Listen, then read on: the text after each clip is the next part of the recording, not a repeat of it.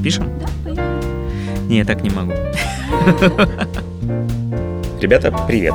С вами после долгого перерыва Владимир Смирнов и подкаст «Необязательные истории». Сегодня мы с вами поговорим про счастье.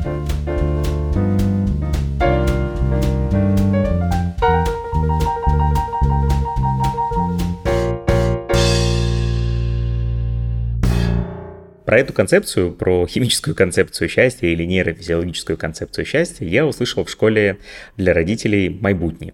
И дальше будет мой вольный пересказ э, лекции преподавателя этой школы Пети Черноморца. Сразу скажу, я не э, ученый, не нейробиолог и не нейрофизиолог, поэтому, наверное, меня можно словить на горячем и разложить эту концепцию по полочкам. Но думаю, что практической составляющей концепции это не помешает.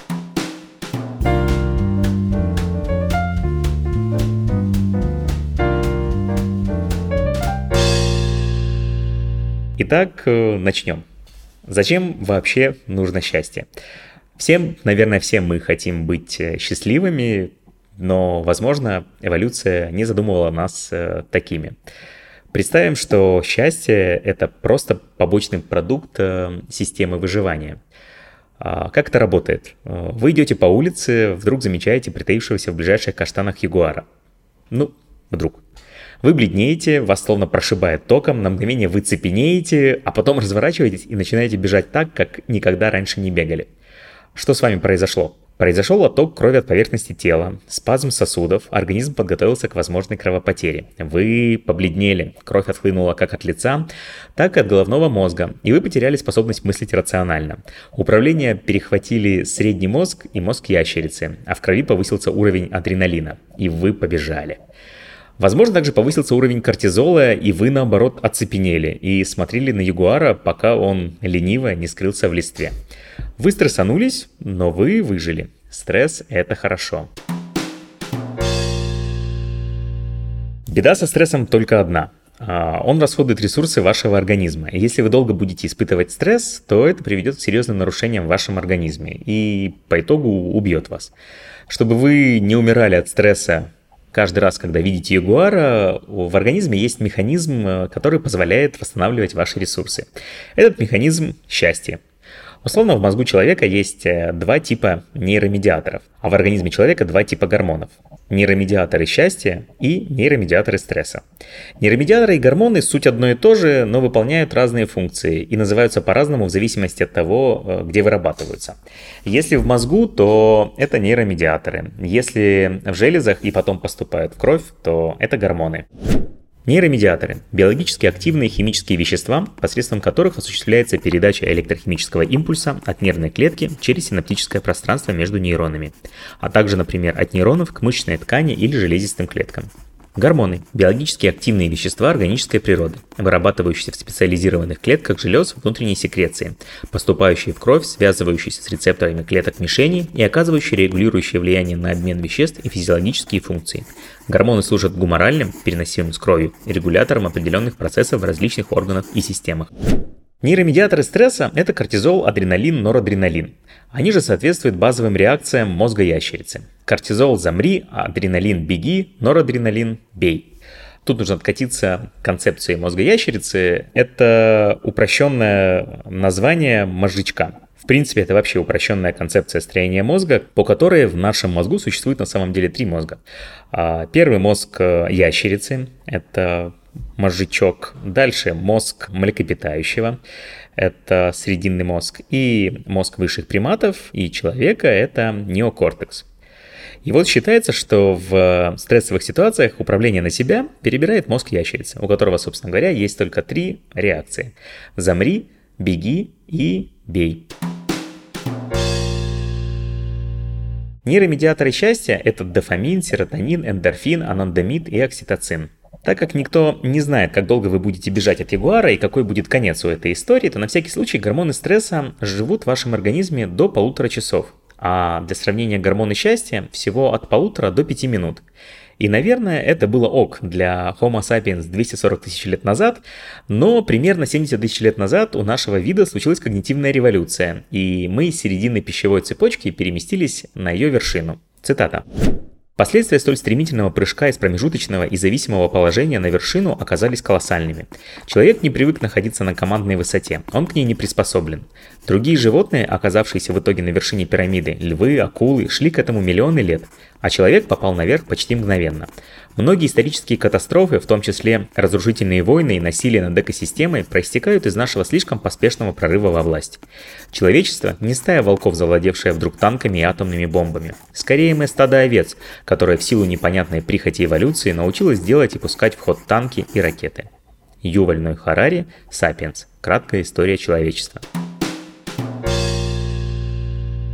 И вот система, которая работала на протяжении 170 тысяч лет, начинает давать сбои. Homo sapiens были и так сыроватой версией по сравнению с другими земными организмами. Для сравнения, лобстер существует 3,5 миллиона лет. А после стремительного развития культуры наши системы стали регулярно сбоить. Как работала система для наших далеких предков 240 тысяч лет назад? Наш далекий предок выходит э, из пещеры, он хорошо поспал. У него выделяются гормоны счастья. Кайф.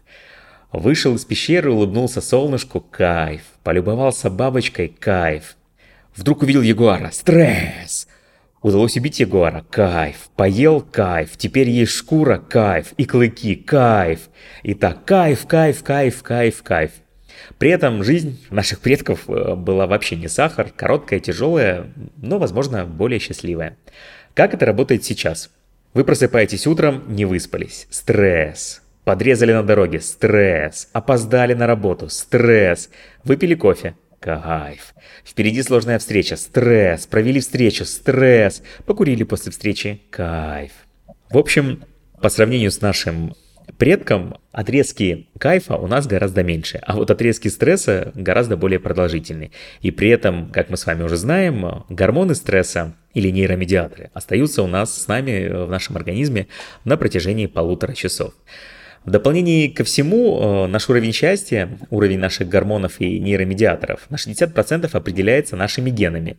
И еще на 20% средой, в которой мы росли, и только 20% остается, наверное, нам. Э, на эти 20% мы можем с вами повлиять. Поэтому современному представителю Homo sapiens э, очень важно выжимать свои 5 минут счастья при каждой удобной возможности.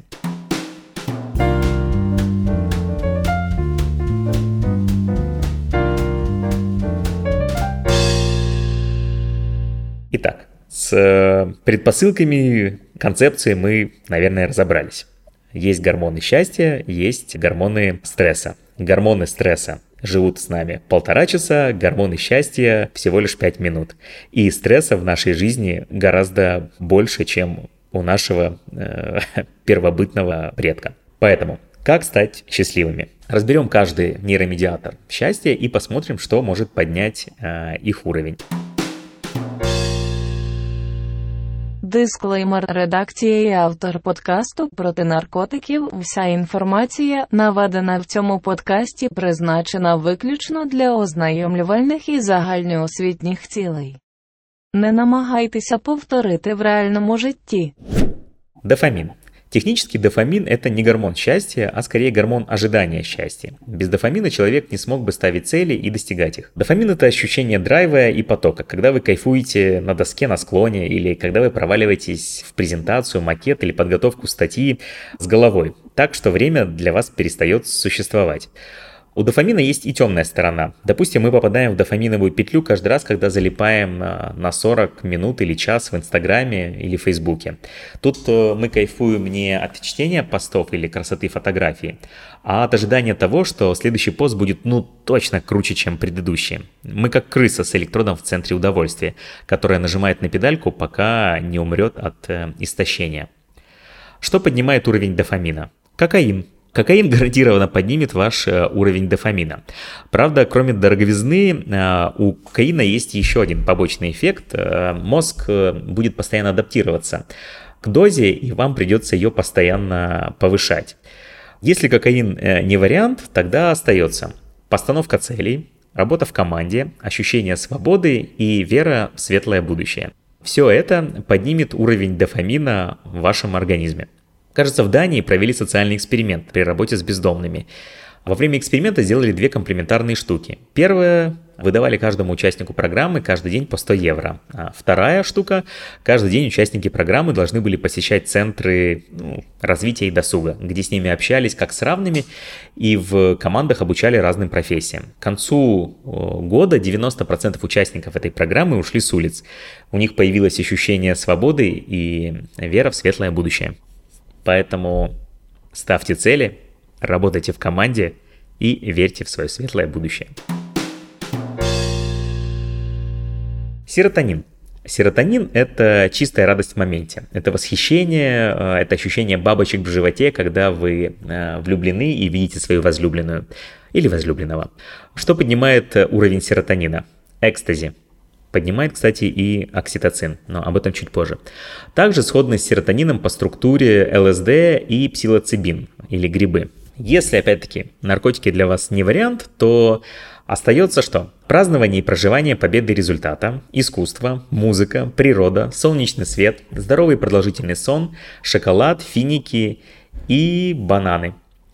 То есть все то, что делает вас счастливыми, то, от чего вы кайфуете, все это э, поднимает у вас э, уровень серотонина.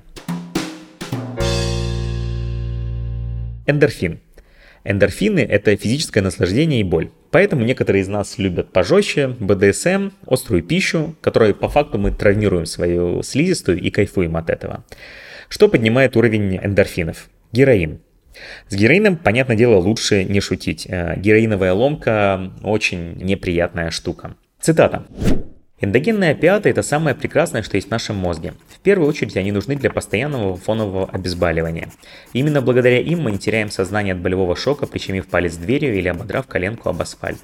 При попытке отказаться от наркотика мозг зависимого человека остается не только без счастья, но и без обезболивания. Успокаивающего сигнала от эндорфинов не приходит. Значит, должно быть очень больно, уверен мозг, и старательно ищет, от чего же все-таки ему больно. Обычно он находит рецепторы, расположенные в наших мышцах и суставах, и предназначенные всего лишь для контроля за положением тела в пространстве. Улавливает сигналы от них и трактует их как острую и мучительную боль во всех суставах и мышцах одновременно. Довольно жуткое ощущение. Ася Казанцева. Кто бы мог подумать, как мозг заставляет нас делать глупости. Тем более, что для эндорфина есть не менее крутые заменители. Секс, массаж, спорт и э, острая пища. Анандамид. Анандамид – это молекула кайфа. Ананда переводится с санскрита как «блаженство». Люди с высоким уровнем анандамида больше нервничают и быстро забывают страшные неприятные вещи – что поднимает уровень анандамида? Конопля, черные трюфели, юмор и смех. Окситоцин.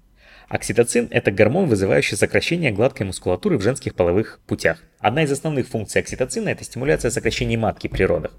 Также возможно, что огромный выброс окситоцина при родах позволяет маме забыть родовую боль и лучше относиться к своему малышу тяжело, наверное, полюбить того, кто только доставил тебе ужасную и сильную боль. Но при помощи окситоцина все проходит, э, странное выражение, как по маслу. Кроме того, окситоцин – это гормон, который отвечает или способствует привязанности не только к ребенку, но и к своему партнеру. У окситоцина есть забавные побочные эффекты. Например, если распылить окситоцин в магазине, вы с большей вероятностью захотите там что-то купить. Окситоцин также у вас выделяется, когда на вас смотрит ваша собака жалобным взглядом. Собаки, эти прирученные волки, адаптировались и теперь выжимают из нас окситоцин по полной. Поднять окситоцин можно при помощи MDMA, экстази, или общением с человеком, который вам приятен, доверительными отношениями, обнимашками, оргазмом, родами э, или грудным вскармливанием.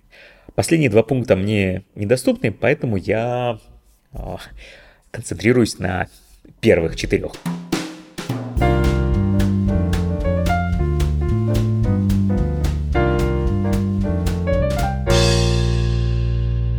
В общем, Подводя итоги.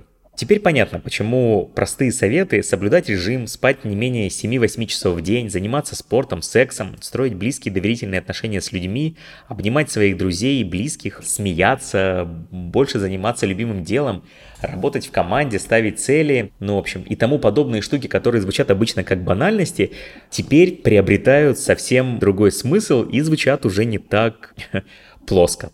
Правда, Все эти штуки очень простые, и мы часто про них слышим, но просто э, не значит легко. Что может помочь не забыть про это, и что может помочь быть счастливым каждый день? Первое – выброс негатива. А, не держать в себе. Покричать, побить грушу, постучать по рулю, запереться в туалете и просто поорать, покричать в подушку. В нашем обществе не поощряется выброс э, гнева и негатива. Мы не приветствуем сильные эмоции и любим, ну не любим, а держим все в себе. Не нужно этого делать, это только делает нас несчастными. Нужно приоткрывать крышку и выпускать пар. Смена акцентов. Разбить тяжелую задачу на этапы или уровни. Допустим, представить себя персонажем компьютерной игры, который должен их пройти, попутно прокачиваясь и собирая лут. Попробуйте с какой-то тяжелой задачей фокусируясь на поэтапном ее выполнении. Разрешить себе ошибаться. Safe to fail. Не казнить себя за ошибки. По факту вся наша жизнь состоит из ошибок, из которых мы выносим какой-то опыт. То есть мы не смогли бы научиться ходить, если бы до этого тысячу раз не упали. Или даже 10 тысяч раз. Следующая штука – метод маленьких результатов. Отмечайте свой прогресс и празднуйте все свои маленькие победы. Маленькие радости. Чуть-чуть балуйте себя каждый день просто так. Ни за что. Остановитесь. Помедитируйте, подышите, полюбуйтесь. Не позволяйте никому испортить свой утренний кофе. В общем, будьте счастливы, вопреки. Ведь эволюция не задумывала нас счастливыми. Пока.